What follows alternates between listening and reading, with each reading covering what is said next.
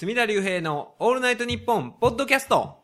隅田隆平のオールナイトニッポンポッドキャスト150回目、早速始めたいんですが、150回目なんですね。実はこれが本来ならば11月9日のイベントを150回突破記念ということで公開収録して配信する予定やったんですが、ちょっと内容的にですね、ちょっと配信に適さない不適合な部分が多々ございまして、でそこを切ると話がなんだかわからないような肝になる部分がちょっと配信に適さないようなイベントになりまして、というわけで11月9日ご来場いただいた皆様本当にありがとうございました。結構最後の方でチケットも売れて、なんとか様になる格好といいますか、うちの親父までね、また訪れまして。当然やろ？いや、呼んでなかったんですよ。いつもね、もう、お父さんも来るか言うて、声かけて、来てたんですけれども、はい、これはもうね、出番もないから、呼ばいでええかなと思ってたら、そのね、会場1時間半ぐらい前に、ふらーっと会場に、ふらーっと入ってきて、日比谷の、どっかの美術館でミレー展ですかね。偶然行ってたんや。出た。京都在住ですよ、京都。日比谷の見れてん、偶然行ってたんや、今日。で、聞いたら6時10何分の新幹線乗ったらしくて、す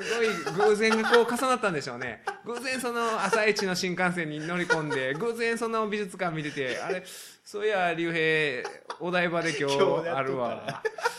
ちょっとお台場行ってみようか。ああ、偶然時間をおたわ、みたいな感じで偶然が重なって、ほんまそんなこと言うの本人が。言うてましたよ、偶然やと。何やねん。ほんまに言うてなかったんですよ。で、兄貴は前の日メール来て、明日行っていいか言って、ああ、全然来てや、いう話をしてて、で、親父来んのかというのがあって、いや、お父さん今回は来えへんでって言うてたら、ふらーっと。現れてましたね。もう単独で起き出したね。いや、でね、チケットもね、E プラスで買ってましたね。僕売れへんって言うてたんで、それを危惧して、ちょっと一枚でも貢献しようと思って、悪いな、と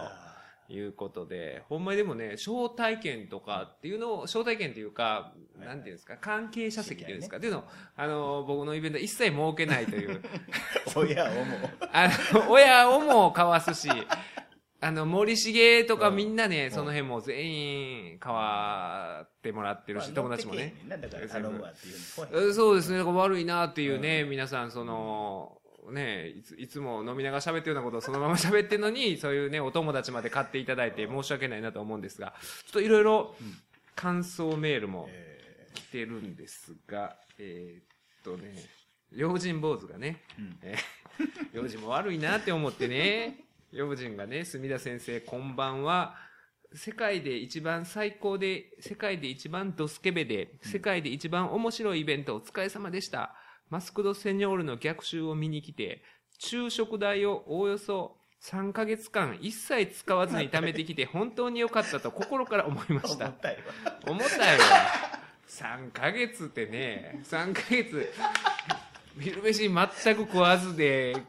来たとか言われたらね、これ重たいですよ。両人はね、僕を喜ばそうとしてくれてるのかもしれないですけど、大学生が、まあ、育ち盛りというかね、一番食欲のある頃じゃないですか、20歳前後で。その男の子がですよ、昼食代を3ヶ月ですよ。この夏一切食うてないわけですよ、言うたら。この夏から秋にかけて、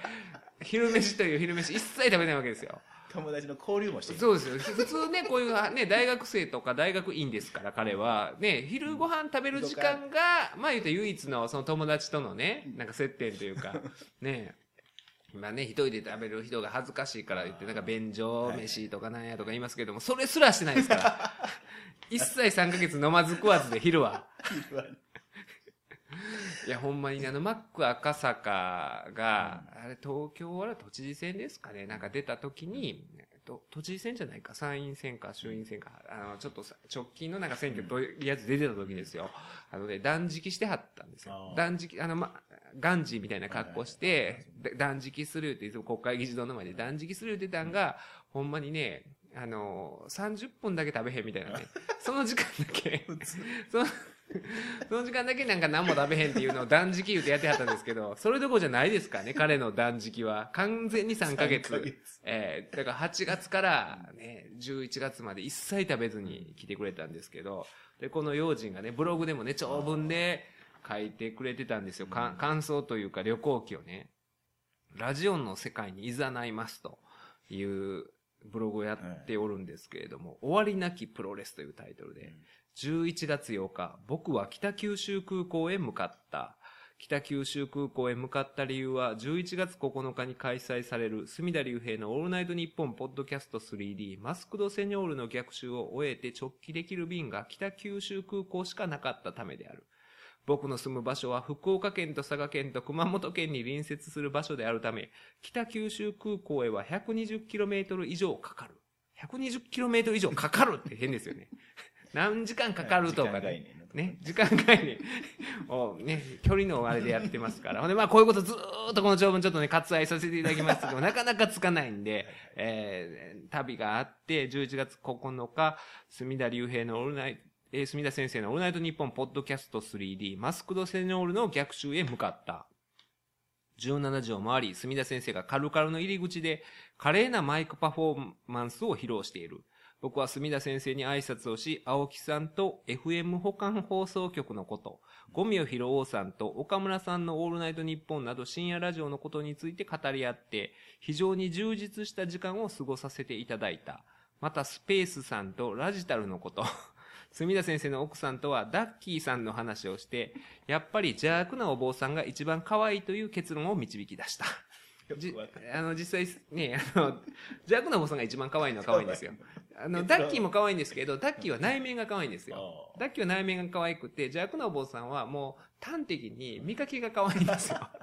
もう大人やのに見かけがもうものすごい可愛いんですよ。で、まあそういう結論を出したと。で、まあいろいろイベントのことを書いてあるんですけれども、イベントの休憩でマスクド AI と握手をさせていただいた。マスクド AI は握手をしたまま僕の手を強く握り、マスク越しの目で来いよと語りかけてきた。僕は負けてたまるかと思い、マスクド AI の手を強く握り返した。続いてマスクド AI は握手したまま僕の腕を返してきたので、僕は応戦してマスクド AI の腕を返そうとしたが全く動かなかった。マスクド AI はその一連の握手の動きで僕の筋肉を把握したみたいで、バーベルを使って腕を鍛えると良いとアドバイスをしてくれた。何様やねん AI。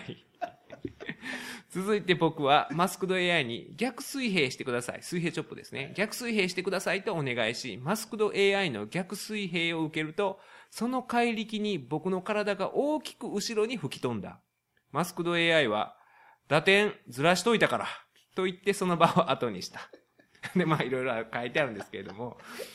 まあありがたいんですけれどもね、これでもね、ほんまにこういうこと言う人なんですよ。チョップして、ね、苦しんでた。打点ずらしといたか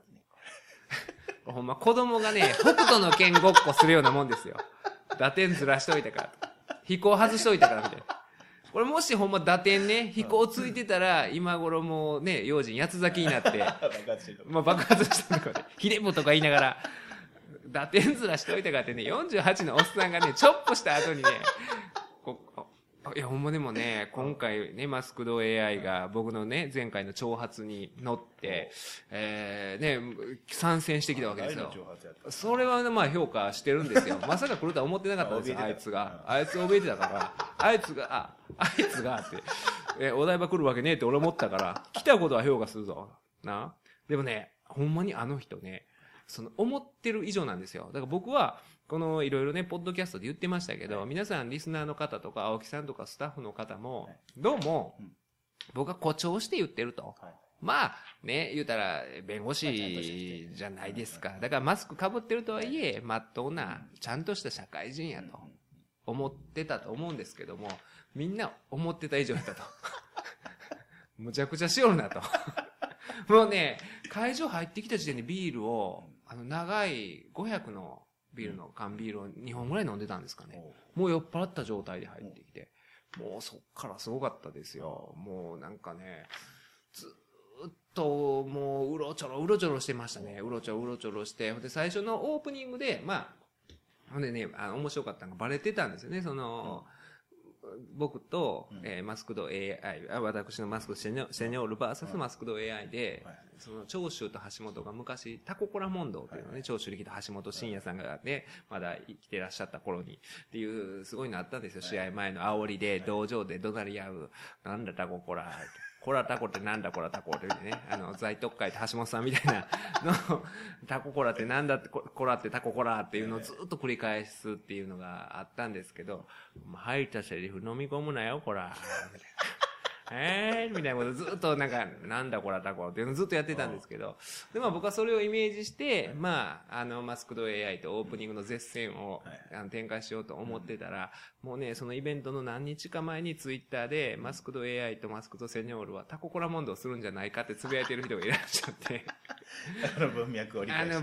解して。あ、これは多分タココラの流れやなと。まあその通り、まあそういう言い合いになったんですけれども、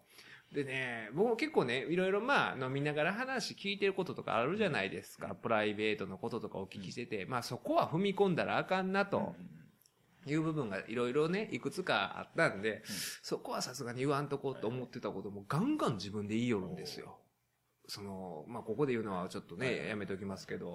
ほんまにそのプライベートのことをね、それええのみたいなことまでガンガン言ってて。こっちが気使うわ。っていうね。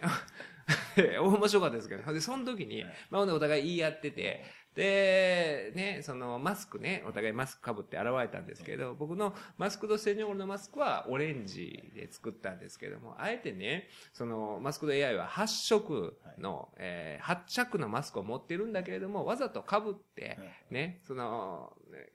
オレンジのマスクで着てくれと、ハロウィンバージョンで着てくれて、被ってた方がそこでまた一つできるじゃないですか。被ってんじゃねえかこの野郎っていうのができるから。で、まあメールを、なんかアホなメール思いますよ。それをね、イベントの前日にね、先生、明日はよろしくお願いしますと。マスクの、まさにプロレス。まさに、だからそれをプロレスと評価するとね、またプロレスファンが、プロレスの悪い使い方とかって言うかもしれないですけど、僕はまあ、敬意を込めて、明日よろしくお願いします。イベント6時からなんで5時半までに会場入ってくださいと。ただし、その時にですね、いつものように、ね、そういうイベントごとのところに行く時は、あの人必ずマスク被って弁護士バッジつけてくるんで、もうネタがバレちゃうんで、必ずマスクは外して、ね、脱マスクで、ね、脱帽みたいな。あんまり脱マスクって僕書いて初めてですよ。そんな言葉あるんかな思いながらね。脱マスク、バッチ外した状態で、ちょっとお越しくださいと。で、マスクなんですけれども、申し訳ないんですが、ハロウィンバージョンで、あえて私と被るようにしてきてくださいと。で、それで現れていただいたら、ほんで最初に登場していただいて、で、僕が現れるように見せかけて、いつも僕が登場しているテーマソングがあるんですけれども、それが鳴ったら、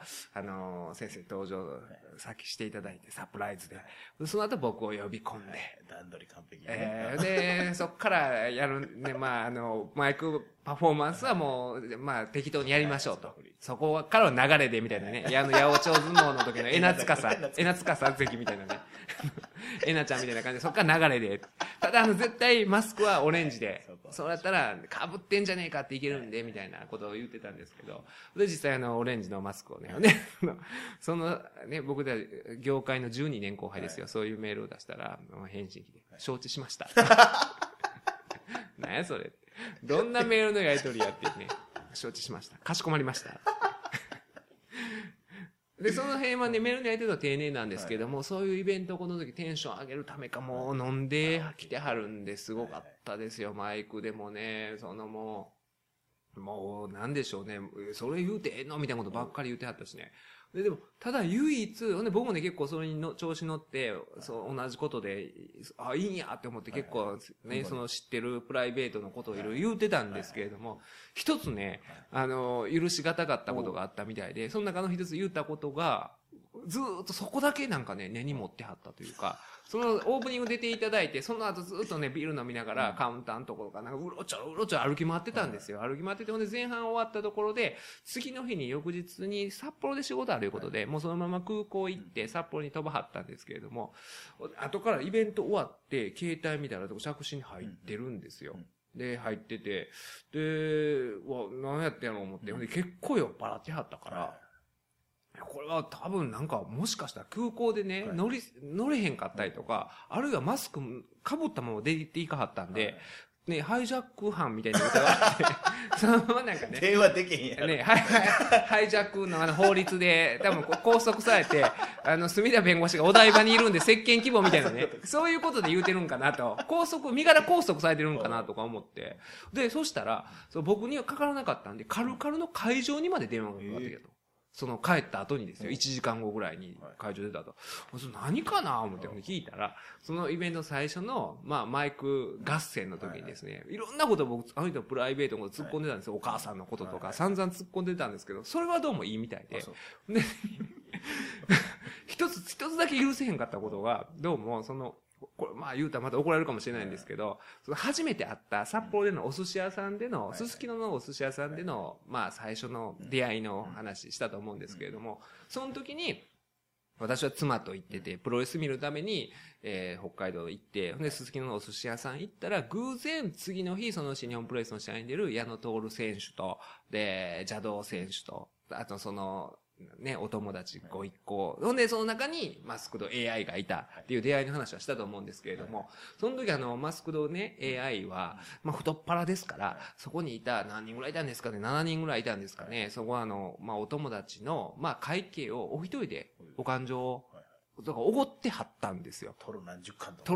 巻とかおごってはって、で、すごいな、太っ腹やなーって思いながらね、僕喋ってて、隣で見てたんですよ、会計を。僕は別だよ。僕は妻と行ってたんで別だったんですけど、そう会計バーって見てたら、なんと44万やったんですよ。一晩でですよ。一晩で44万ってすごいじゃないですか。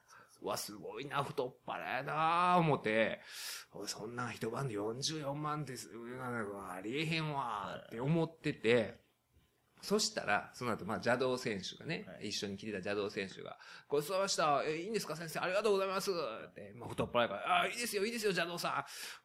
ん。50万いっちゃったよ、今日はって言ったんですよ。ちょっと上乗せしよったんですよ。ね。四捨五入したら40万ですよ。バースですから。バースは四捨五入したら40なんですよ。クロマティやったら四捨五入したら50なんですよ。49やったから。ちょっと超えたんですよ。44万50って。ちょっと多めに言うてはるなぁと思ってたんですよね。で、そのことを、絶戦が盛り上がった時に、僕もいやらしいことね、おいお前なおい偉いって。初めて会った日のこと覚えてるか44万。確かにすごいよ、それおごるのはすごいよ。太っ腹だよ。でもな、44万だったよ、確か。邪道さんに、50万いっちゃったよ。ちょっと上乗せしただろ、この野郎で、その時はいや、俺に奢っといてもらいながら、なんだお前はみたいな。僕奢ってもらってないんですよ。僕は妻と二人で行ってたんで、別の会計やったんですけど、ちょっと動揺してはるなとあったんですよ。ほんで、その後、他のこといろいろわー言うてたんですよ。わー言うて終わったんですよ。ほんで終わって、前半他の話もして、で、帰らはって、後半始まるタイミングぐらいで帰らはって。そっから1時間ぐらいだって、僕の携帯に一旦電話して、僕はもう舞台にいるから繋がらなくて、わざわざカルカルの、アルバイトの女の子ちゃいますかね、出たら、44万の件だけどって。カルカル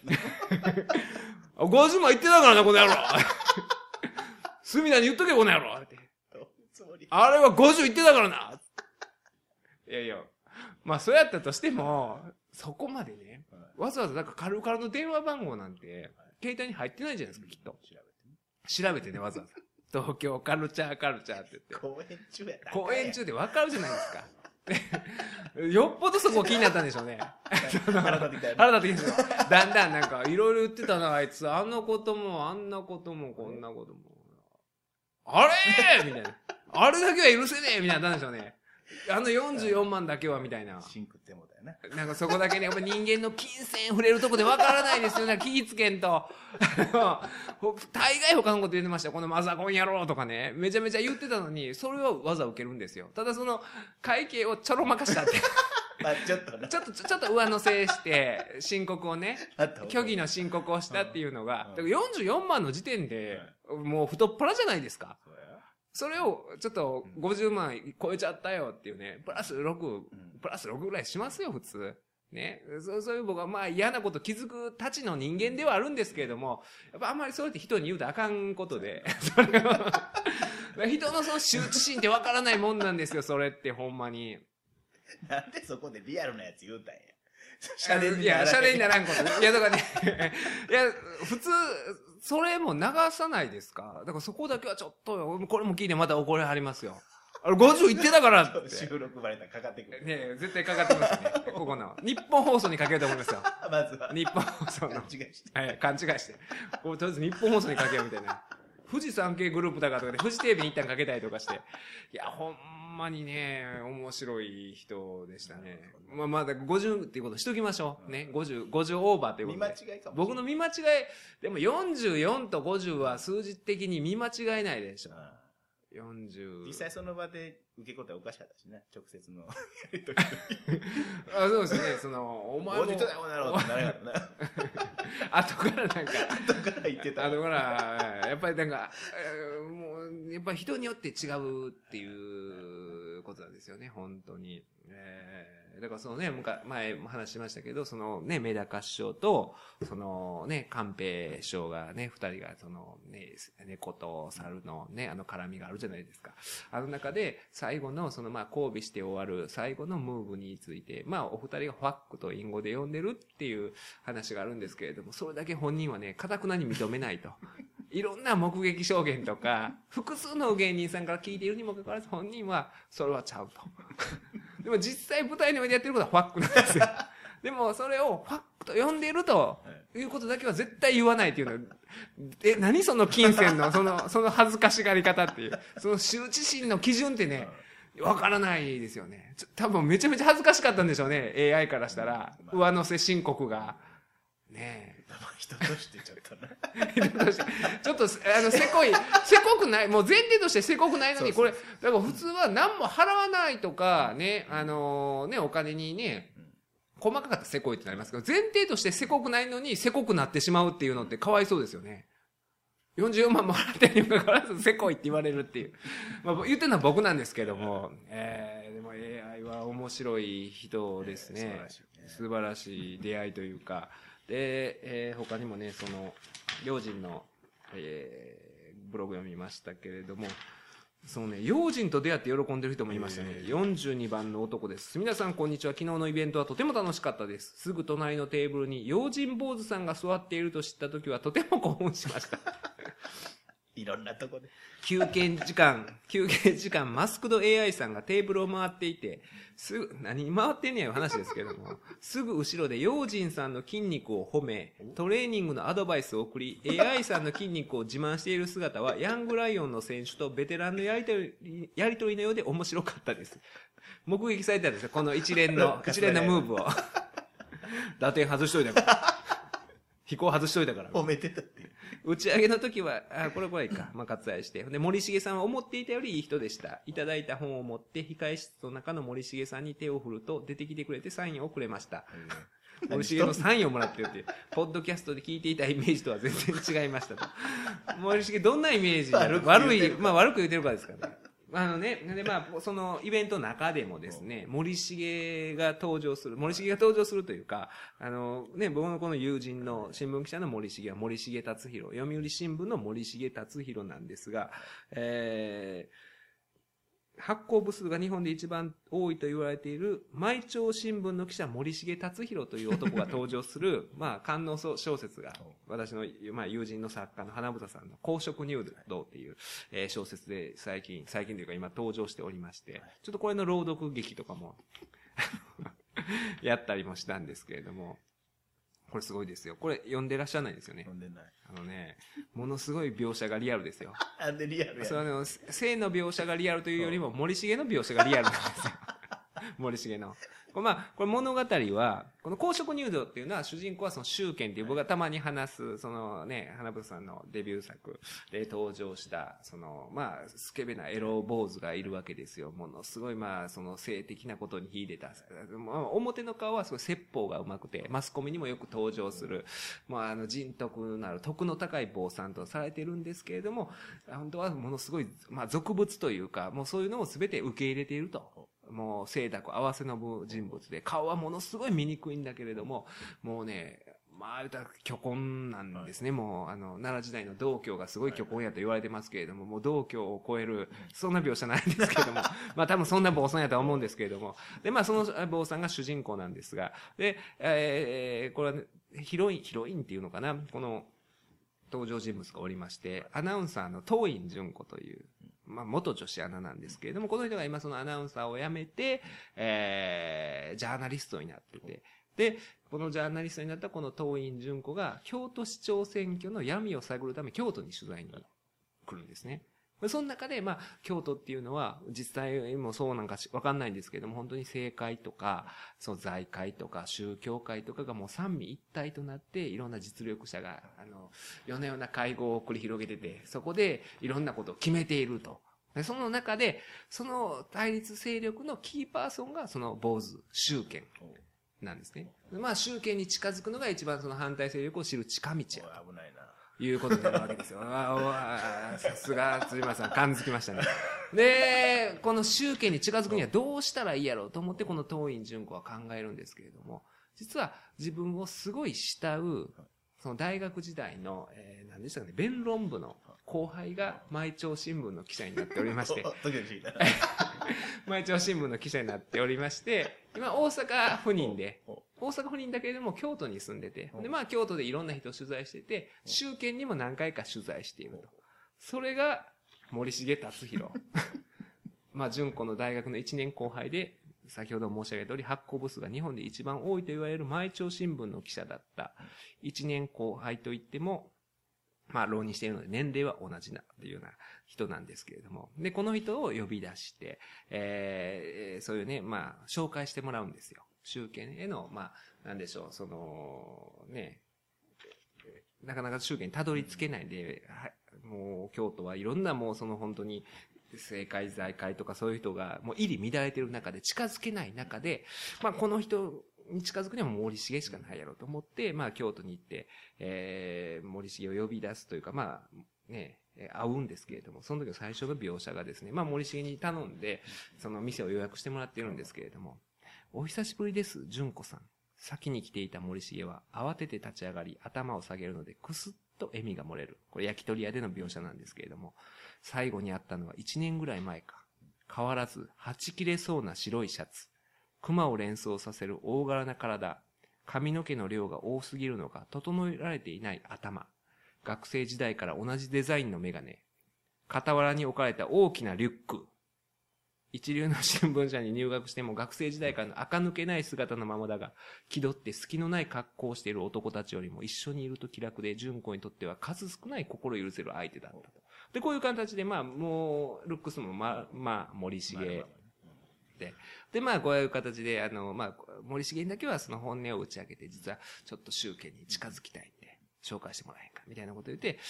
ね、森重も、憧れの先輩ですから、告白はできないんだけれども、学生時代からずっと憧れてた純子先輩の頼みですから、もうそれはもうしょうがないな、もう純子先輩に頼まれた僕は断れないの分かってるくせに、森重が拗ねたような口調で笑うが、純子は気づかないふりをする。で、こういうちょっと気持ち悪い描写もあったりとかして、で、次の日、そのパーティーに行って、その、ある政治家の還暦のパーティーに宗賢が来るということで、まあ、森重が、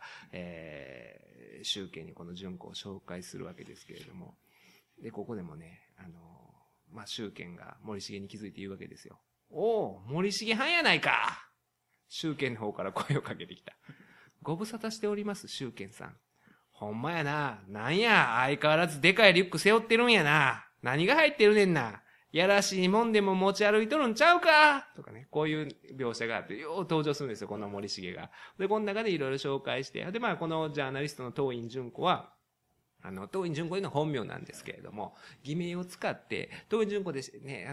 名刺を渡したら、検索したらバレちゃうんで、どういう人物かって怪しまれちゃうんで、西村彩香という偽の、まあ、そういう偽名を使ってライターやと名乗って、周健に自己紹介して。で、まあね、周健すごい女好きですから、ね、当然この人美貌を誇るわけですよ。元女子アナだけあって。で、すぐにもう連絡、来るわけですよ。ちょっと来週一緒に、その、京都の政界財界、宗教界のみんなで集まるから、その会合に来へんかということで呼び出されて。で、それをまあ森重に言うと森重がすごい心配するわけですよ。周健さんはいろんな噂のある人ですから気をつけてくださいね、ということで、発信機を持っといてくださいと。私はずっと近くでスタンバってるんで、発信機のその何キロ以内だったら全部会話も聞こえますから。で、純子先輩が危なくなったら私が現れますんで、呼んでくださいね、というようなことを言いながら、まあそれで純子は安心して、何かあったら森重が助けてくれると。自分に憧れている大きなリュックを持って森重がね、助けてきてくれると思って、で、その会合に出かけるんですね。で、まあ、そのね、京都だいぶ北の方ですね、鴨川をだいぶ川端通りを北の方に上がっていった、まあ、普通の、その、なんでしょうね、まあ、町屋みたいなところが実は、そういう、実力者たちが集まる隠れ家で、で、その中で、まあ、最初はもう京料理に舌包みを打ちながら、いろいろね、和やかに喋ってるんですけれども、ちょっと途中からその京都の選挙の話になってから雲行きが怪しくなって。で、ちょっと雲行き怪しくなったら、まあ、そういう話はもうちょっとやめようやと。陰気な話はやめようやって言うて、周健がちょっと部屋移動しようかと。その隠れ家の部屋の中で、最初は洋室喋ってたんですけれども、みんなでゾロゾロゾロと、奥の和室の方に移動して、で、まあ、しゃあないから、純子も一緒に移動していって、で、和室に行ったら、後ろのね、戸がパタッと閉まって、で、一斉にその男性たちが襲ってくるわけですよ。手が伸びてきて。で、これは危ないと。いうことで、発信機を、ね、もう、わかるわけですよ。発信機オンしてもその状況がわかるように森重に伝えるんですけれども、なかなかその森重が現れないんですよ。で、ずっと、そのね、もうどんどんエスカレートしていくわけですよ。それが続くわけですよ。男性たちの攻撃が。ほんで、これもう、本当にもう、あかんと。もう、このままでは、もう、純子のその低層がね、もう危機に挟まれた時に森重がさっと、現れるんですね。ね、この森重がいいんですよね。で、ようやく現れた森重なんですけれども。で、それを見て、やっと森重が来たということで、森重くんってなるわけですよ。歓声を上げるんですよ。私を助けに来てくれたんだ。いや、何か様子がおかしい。いきなり現れた森重の姿を見ても、周健たちは全く動揺していないし、ひるむ様子もない。当の森重はいつものごとく白くはち切れそうなシャツに大きなリュックサックを背負って、なぜこの状況で笑っているのだろう。森重藩登場や！憧れの純子先輩を悪い奴らから助けに来た正義の味方の騎士の登場やで！けっけっけ！悪い奴。純子は初めて本格的に恐怖を感じた。純子先輩、お待たせしました。森重はそう言って背中のリュックをどっさりと音を立て畳の上に置きゆっくりと近づいてくる。助けて？小声でそう口にするけれど、純子は自分を見る森重の瞳が、今まで見たことがない光を宿しているのに気づいていた。いつも眩しいものを眺めるように私から目をそらしがちだったのに。助けてもらえると思って、僕を信じてくれてるんですね、純子先輩。本当にあなたはひどいな。そうやっていつも自分に気がある男を利用してね。森重の言葉に純子は息をのむ。どうしたの？森重くん。早く何とかして。何言ってるんですか？これから楽しいことが始まるんですよ、純子先輩。僕はあなたから連絡をもらってから、京都に来てからもう興奮しちゃってしょうがないんですよ。ずっと手の届かない存在だった純子先輩が、男たちにいやらしいことをされる姿を想像してね。あなた、何を？ってこういうのが続くんですね。何考えてるんですか、これ。悪質なやつやな。悪質な、ひどいんですよ。モデルやのに。純子は目をぎらつかせてシャツのボタンを外しながら自分に近づいてくる森重に言葉を失う。ずっと好きで憧れてたんです。でもあなたは僕の気持ちを知ってるくせに、友達なんて言葉を都合よく使って利用し続けてきた。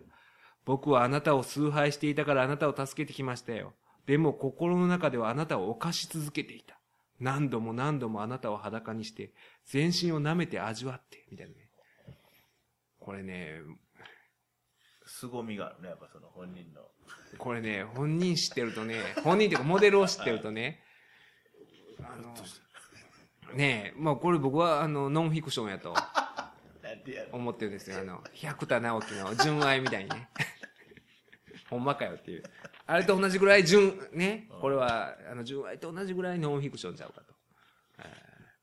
これすごい小説になってますよ。この小説に、2回目もね、これまたもう出てますんで、J ノベル、実業の日本社から出てますんで、で、これが12月号が今発売中ですかね。で1月号から私が現れると。怖いわ。隅田竜平が。これも悪いやつちゃう。これも悪いことするんじゃなくて、ちょっと不安なんですよ。これを読んでると。この手のひらを返した森重のね、純子先輩私が協力しますって言ってたら、裏で周見に、ね、言うたら、もう全部言うとったわけですよ。あなたを調べるために来たんですよ、みたいなね。これ、森重がこういうふうに描かれたということは私も多分ね、かなり悪い弁護士として、ひどいことをするんじゃなかろうかと。もう音は隅田竜平らしいね。字はちょっと違うみたいなんですけれども、これが1月に出ると。こちらの方もお楽しみいただきたいなと。ほんで、この実業の日本社の、この花房さんの小説の担当の方がいらっしゃって、その方もイベント来られてたんですけれども、その人は森重を知らなかったんですよ。でもこのイベントで森重を見て、びっくりしてましたね。怖いと。これを知ってるんで、この手のひらを返して合わせて、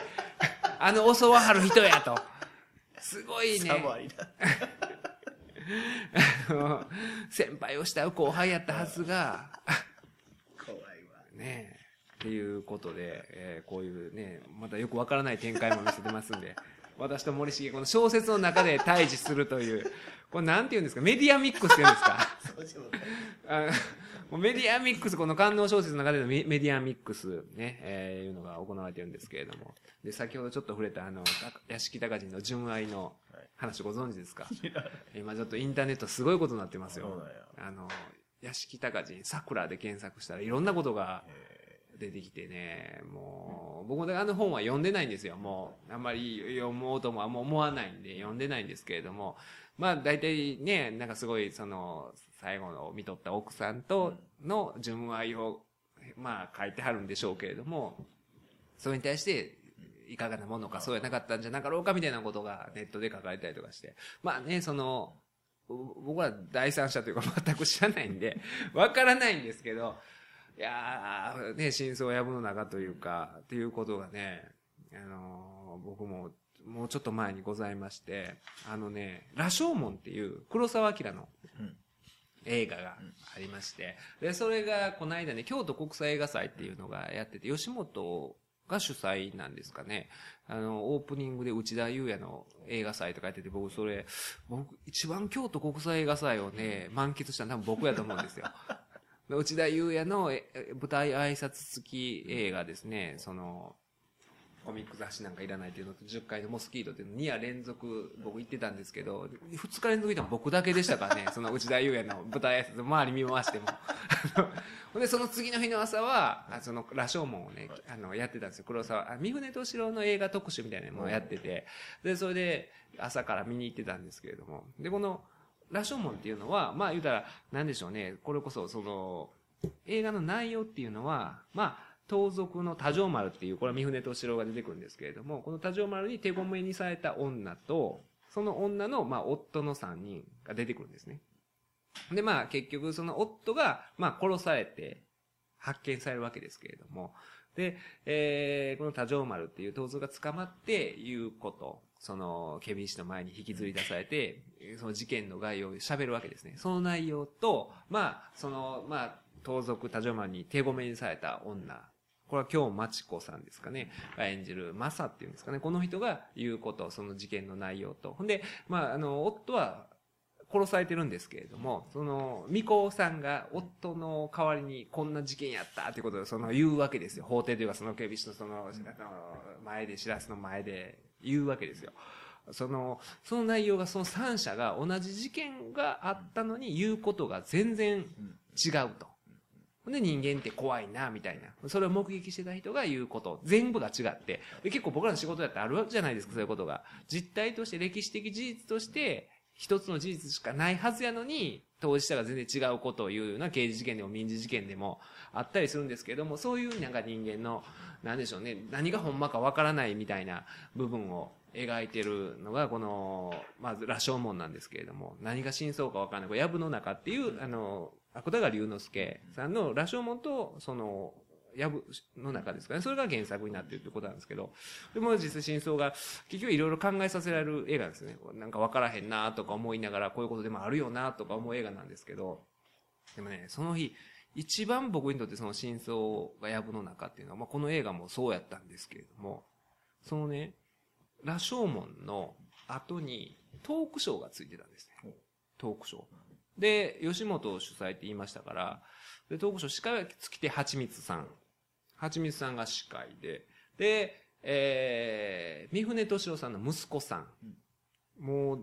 だいぶ、あれですよ、多分一番上の人なんですかね。その三船美香さんとは多分お母さんも違う人で、一番上の人ですよ。で、息子さんですよ。三船敏郎の息子さん。で、この、羅生門とか、そういう黒沢組の記録係やった、野上さんでしたかね。おばあさんの方で、もう多分80過ぎなのにものすごいしっかりされてる方、野上さん。これわかるじゃないですか。三船敏郎映画祭で三船敏郎。ほんで、黒沢明の記録係の野上さんわかるんですよ。で、ここにまあ、道康江さんがやったんですよ。道康江さんはでもそういうトークとか、やっぱ、上手じゃないですか。うまいことまとめてっていうのが上手なんで、これもわかるんですよ。道康江さんいらっしゃるのわかるんですよ。これ実際すごいうまかったんですよ。あのシーンはどういうあれだったんですか？どういう撮り方してたんですか？とか。で、ほんでお芝居されてるんで、その辺のこと気になるみたいなんですね。あそこの照明はとか、あれ撮影ロケはどこでやってはったんですか？とか、すごいいい質問をするんですよ。ね。で、もう一人、チャーリー浜がいるんですよ。なんでチャーリー浜おるんかなと。僕疑問に思ってていろいろ。もしかしたら僕は知らんだけで、チャーリー浜すごい実は映画通とかで、だから昔の日本映画といえば、チャーリーだとか。っていうね。だからそういうなんか、多分知らんだけで、すごい黒沢明とかの映画に詳しくて、なんやったら黒沢明の晩年の作品とかにも出てるとか、そんなことあったんかなとか思いながら、そうトークショーを聞いてたんですよ。で、まあ、いろいろ、ね、その野上さんとか昔の映画の話とかして、で、息子さんはね、三船敏郎実際こんな人やったみたいな話とかして、わーって言って、それを聞きながらやっぱうまいことをまとめていかはるんですよ。そのはじめさんもうまいし、その道康めもうまいんですよね。チャーリーは何一つ言わないですよ。発言が一切ないんですよ。2、30分トークしてありましたけど。おるだけで。ほんでね、今、チャーリー顔がなんかもうね、すごいことになってますよ。なんか、老人形みたいになってるんですよ。テッカテカで。東京タワーにあるじゃないですか、老人形館みたいな。あそこにチャーリー置いてても、なんか普通にスッと行ってしまいそうな、テッカテカになってるんですよ、チャーリーが。一言も何も言わないんですよ。ほんでね、で、何言うたかな思ったら、最初のね、さすがに自己紹介の時、紹介ですね、最初パーって並んで、トークショーで登壇した時に、記録やってた野上ですとか、三船敏郎の息子のとかってあって、その時にチャーリーが、どうも、チャーリー三船ですって。チャーリー三船ですって言ったんですよ。で、まあ来てる客が、僕が一番若いぐらいで、あとみんなおじいちゃんおばあちゃんと近所の人ですよね、いや、が多くて、まあ全く無反応なわけですよ。チャーリー三船。何でしたっけ？ごめん臭いですね。ギャグのごめん臭い。これ全く臭い。あー臭とかね。そっから入ってくれたらみんなおばあちゃん、おじいちゃんおばあちゃんとか僕でもわーってなると思うんですけど、その一切なしで。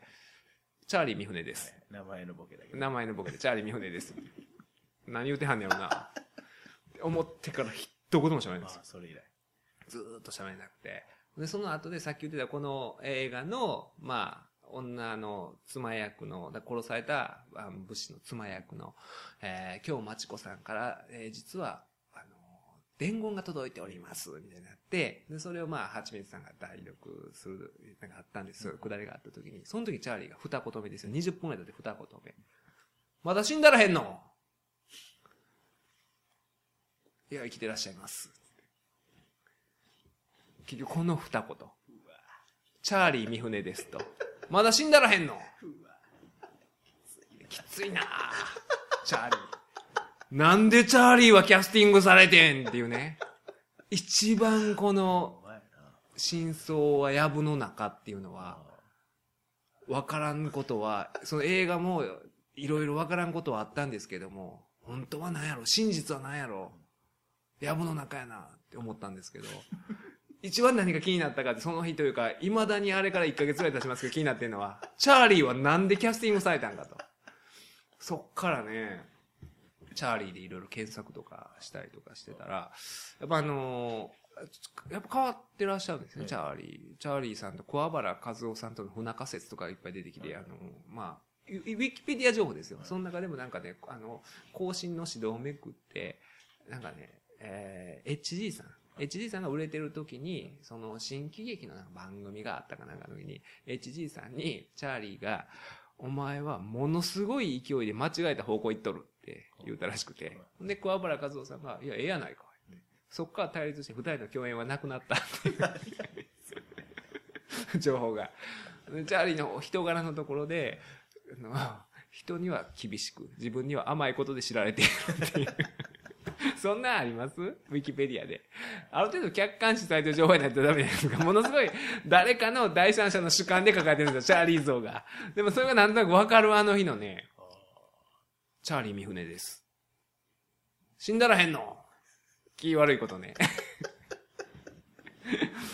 いやー、わからんことってあるもんですよね。世の中、ほんまに。だからそう考えたらね、高人さんの奥さんの桜さんが言ってることが正しいのか、あるいは元スタッフの言ってることが正しいのか、っていうのもね、よりもやっぱり、チャーリーですよね。なぜキャスティングされ、なぜ受け、で、あんまりなんか今舞台に上がること自体を、なんか出番が多いのは嫌がってはるらしくて、ほとんどギャグもしないらしいですよ、チャーリーは。もう出たくない。どういうことギャグをすること嫌ってるんですよ。で実際、ごめんくさいも言わなかったですから。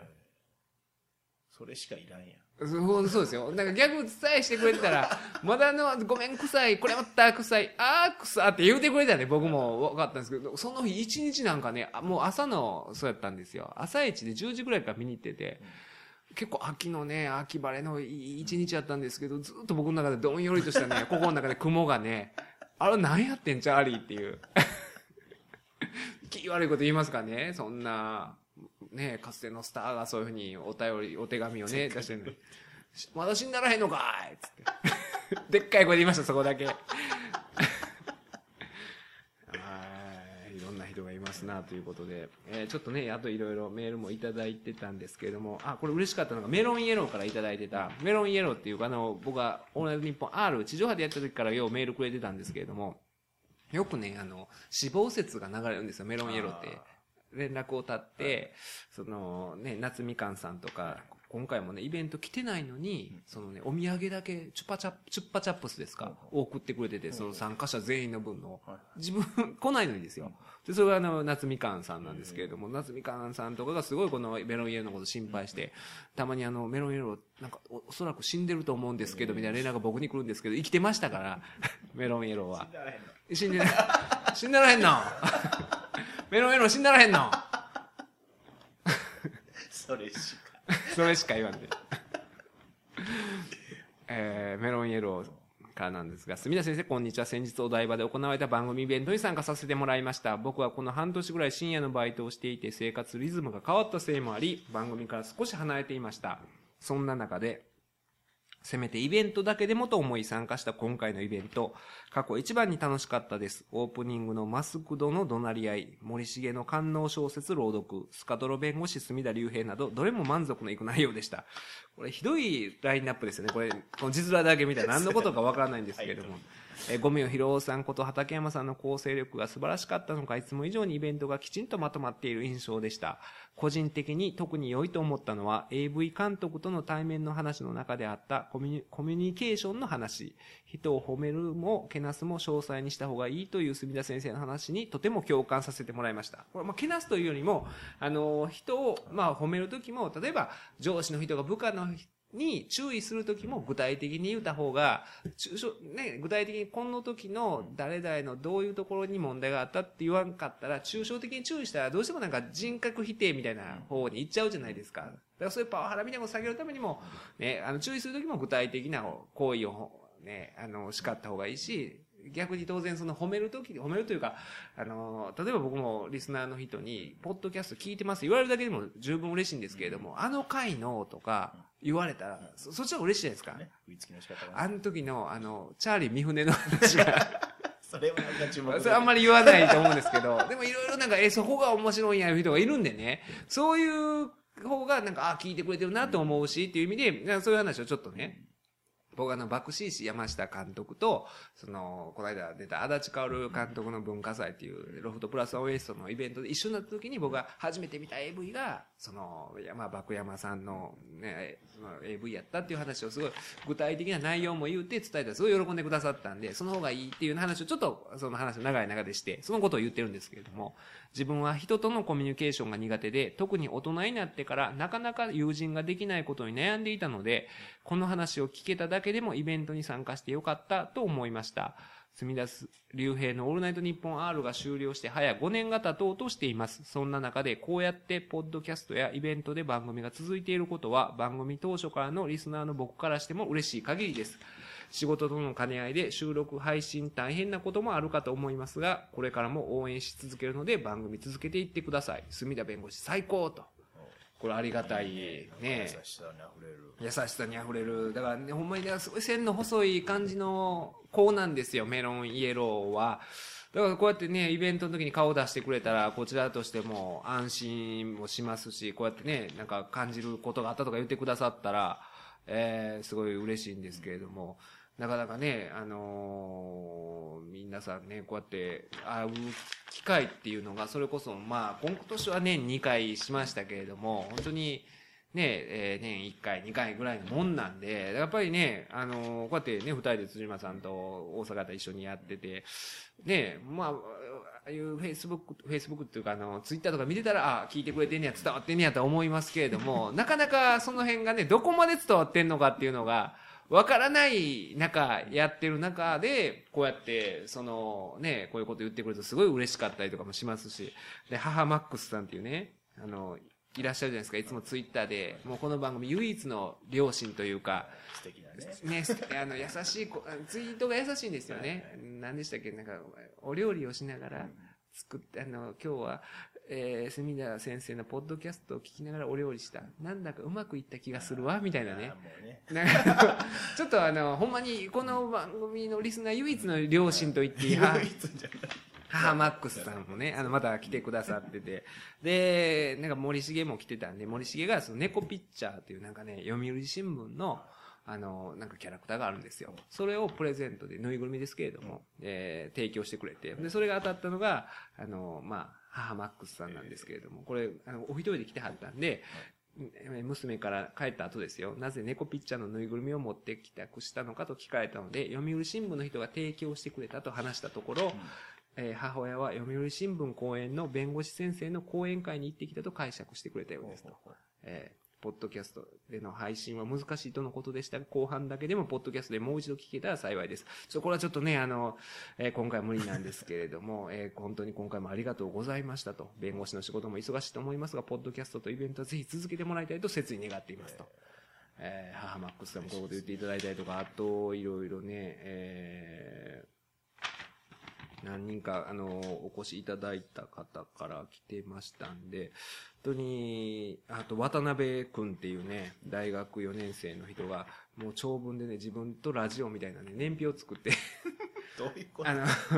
僕との関係だけじゃなくて、いろいろ書いてますわ、日本放送でやっていた、上田晋也さんの知ってる24時という番組を中学2年で聞き始めるとかね、そこから年表を書いてくれてるんですけど、こういう一方的なのもね、ラジオリスナーっぽくていいですよね。僕もね、サイキックが終わるタイミングの時に、自分とサイキックみたいなね、ほぼ年表に近いものをね、10枚ぐらい便箋に書いて送りつけましたから、孫さんと竹内さん宛てに。わかるんですよ、こういう気持ちが。こういう形で皆さんね、お忙しい中、お越しいただいて、あと、米吉改め遠藤豆さん。知ってはります般の人じゃないのなんか。米吉さんってなんかポッドキャストいます。米吉、その人もこうに書いてくれてたりとかしますね。